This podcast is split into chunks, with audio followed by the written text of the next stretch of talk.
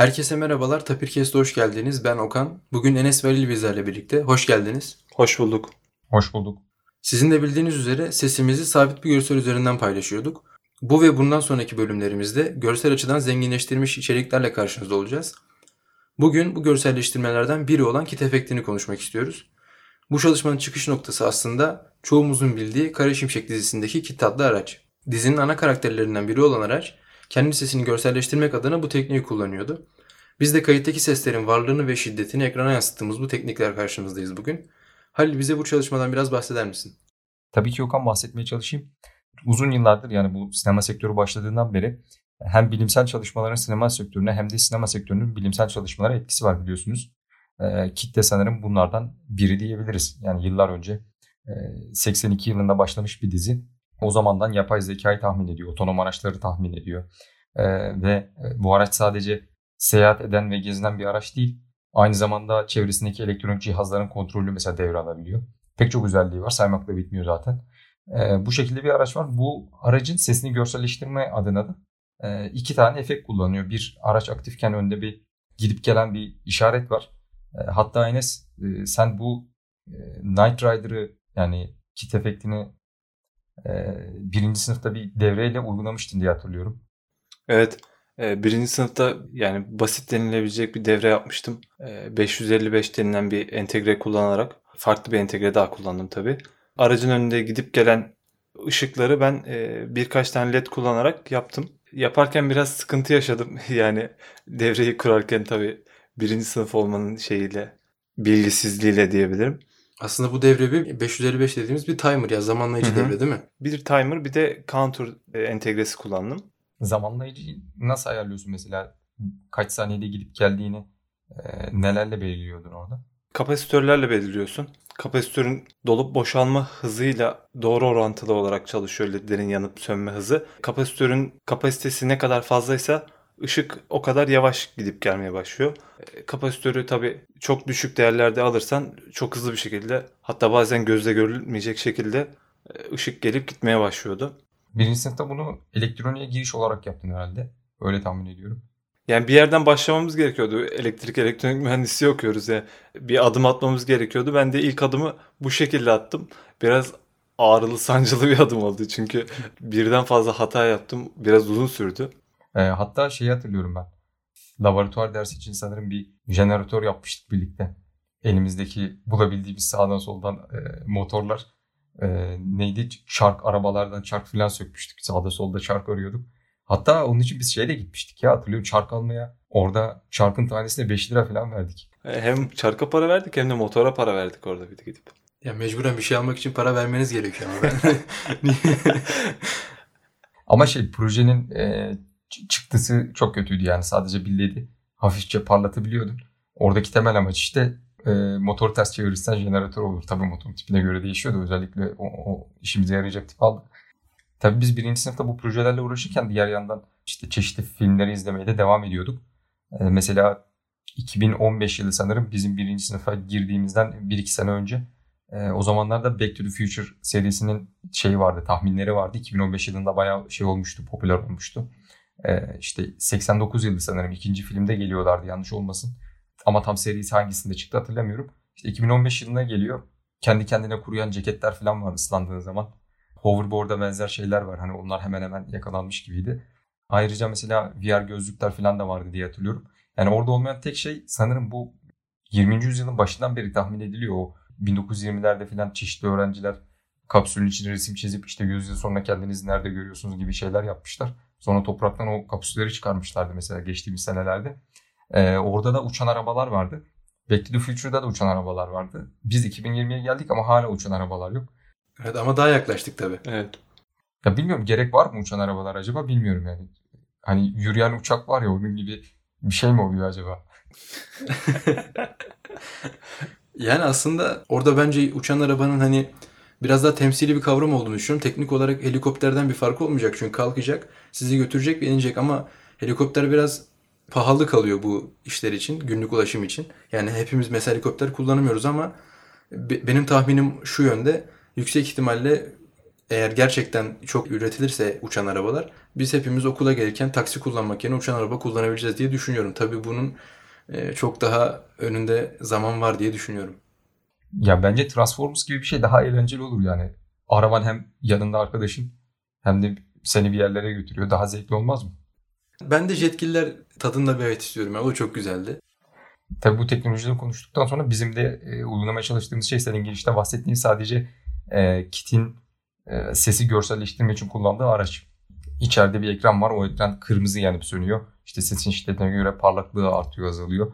E, önde de aktiviteyi belli eden o timerla yapılan işte e, git gel bir e, ışık e, efekti var. Hatta bu kitin önündeki efekt gördüğüm kadarıyla ben bunu okuyunca fark ettim. E, Battlestar Galactica'yı izlemiştim mesela bu sene. E, Battlestar Galactica'daki Cylonlar var askerler. Robotlar böyle ama onlar da yapay zekaya sahip ve hani insandan biraz daha üst denebilir. Öldükleri zaman geri geliyorlar falan. Onların gözünde de var. Zaten bu ilgi çekici bir bağlantı var gibiydi arada böyle düşünüyorum. Zaten yapımcısı aynıymış. Aynı yapımcı efekti sevdiği için orada da kullanmış. Tabii ben e, Battlestar Galactica'nın eski versiyonu değil de yeni versiyonunu izledim. Orada biraz daha tipler güz- güzelleştirilmişti. Yani bu çalışmada da biz e, aldığımız derslerden biri olan yani lineer sistem teori doğrusal sistem kuramı diyebiliriz sanırım. E, sinyal işlemeye, sinyale ilk giriş, ilk tanıştığımız yerler böyle güzel bir giriş yapıyoruz. Oradaki temel bilgilerimizi kullanıyoruz aslında. Arkasında da e, hani basit bir Python kodu var diyebiliriz. Daha öncekiler bu teknolojileri sağladığı için basit. Yoksa mesela analog to digital converter var yani sesi analogdan e, sayısala çeviren bir sistem var. Biz sesi hani mikrofondan aldığımızı varsayıp üstüne e, işlem yapmaya çalışıyoruz. Yoksa analog to digital converter konusunda Okan sen biraz sorun yaşadın diye biliyorum. Evet abi haklısın. Ben de bir süredir analog to digital converter dediğimiz ADC kısaca e, onunla birkaç sorun yaşadım. E tabii en büyük sorunlardan bir tanesi alınıp işlenirken nereye ne çabuk ne sıklıkla depoladığınız. Bunun için işte birkaç farklı yöntem var. Onları kullanıyoruz. Ama burada dediğin gibi asıl problemimiz e, bizim için aşılmış oluyor. Buradaki derdimiz e, görselleştirmek. Yoksa dediğin gibi ama e, tabii ki şu an üzerinde çalıştığımız sistemle de her an entegre edilebilir durumda. Ben e, DMA'den yani doğrudan belleğe erişimi e, istediğim oranda sağlarsam bunu istediğimiz gömülü sistem üzerinde tasarlayabiliriz diye düşünüyorum. Yani bu çalışmada birisi bizim yerimize ADC'yi implement etmiş, uygulamış diyebiliriz yani. Ee, bizim yaptığımız şey mikrofondan gelen ses sayısal bir hale dönüştürülüyor. Sonra bilgisayarda kaydediyoruz ve bu kaydedilen sesi e, Python ile yüklüyoruz. Orada bir paket kullanılıyor. E, bu yüklediğimiz sesi de e, istediğimiz frames per second'a yani saniyede ekranda göstermek istediğimiz kareye göre e, belirli bölüklere ayırıyoruz. Mesela şöyle diyelim 44100 Hz ile e, örnekleme alınmış bir seste eğer sen saniyede 10 kare istiyorsan 4410 sample her bir kare için alınıyor. Bunun enerjisini hesaplıyoruz. Enerji hesaplamada yine doğrusal sistem kuramında işte gördüğümüz karelerini al, topla ve enerjiyi bul şeklinde. Bunun ortalamasına bakıyoruz ama yani e, hepsinin karesini alıp toplayıp sonra bunu sample sayısına bölüyoruz. Bu böldüğümüz sayıda bize orada ne kadar aktivite var, bu bölüm içerisinde ortalama ne kadar bir aktivite var bunu gösteriyor. Eğer çok heyecanlandığımız bir yerse mesela burada ses yükselmesini bekliyoruz. Ya da sakin bir yerde konuşurken sesin daha az hareket etmesini bekliyoruz. Tabii bunu doğrudan e, hesapladığımız zaman sesin enerjisi genelde belirli aralıklarda dağıldığı için görüntüde çok fazla hareketliliği sağlayamayabiliyorsun. Bu yüzden çeşitli e, histogram equalization diye geçiyor. Yani o enerjinin ortalamasının histogramını biz daha yayvan bir hale getirmeye çalışıyoruz. Daha düz bir hale getirmeye çalışıyoruz. Bunun için de bir işlem yapılıyor. En sonunda tamamen elde edilen ortalamaları, enerjilerin ortalamasını kare kare alınan bölümlere göre e, ekrana çizdirmek kalıyor. E, bu konuda da işte ortada şu kadar olsun, sağda şu kadar olsun, şuradakini bu kadar azalt falan. Hatta e, hard kod olarak yaptığımız yani şu an sadece bu şekilde çalışıyor. Bunu değiştirmek istersen biraz uğraşmamız lazım. bu şekilde bir çalışma.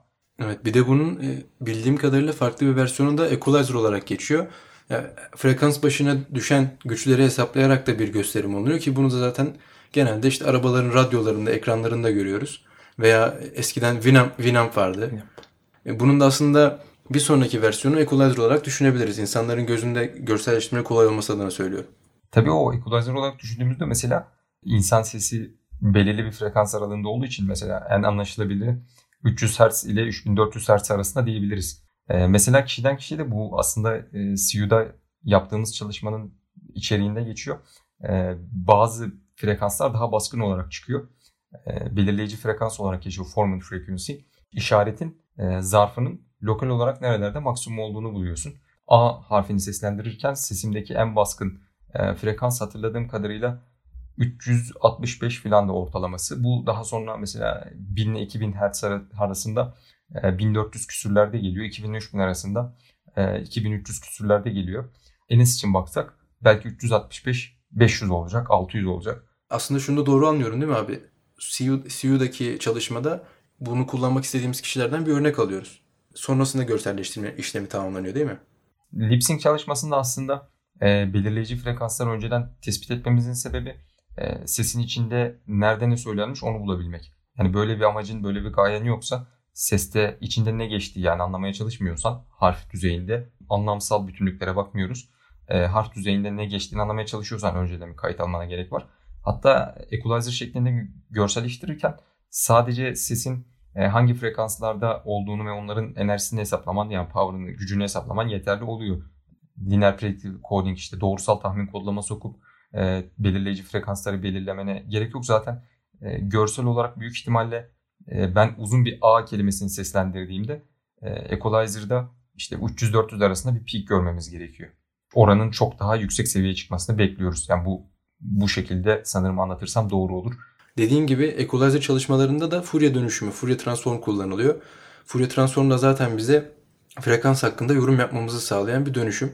Bütün mühendislerin yani bizim bölümden de bağımsız bütün mühendislerin hakkında fikir sahibi olduğu ancak anlaması bir o kadar zor ve güç bir problem, bir çalışma alanı olduğunu biliyorum. Şu anki çalışmaya ek olarak bir de e, speaker dialization eklemek istiyoruz. Yani bunun üzerinde çalışmalarımız devam ediyor.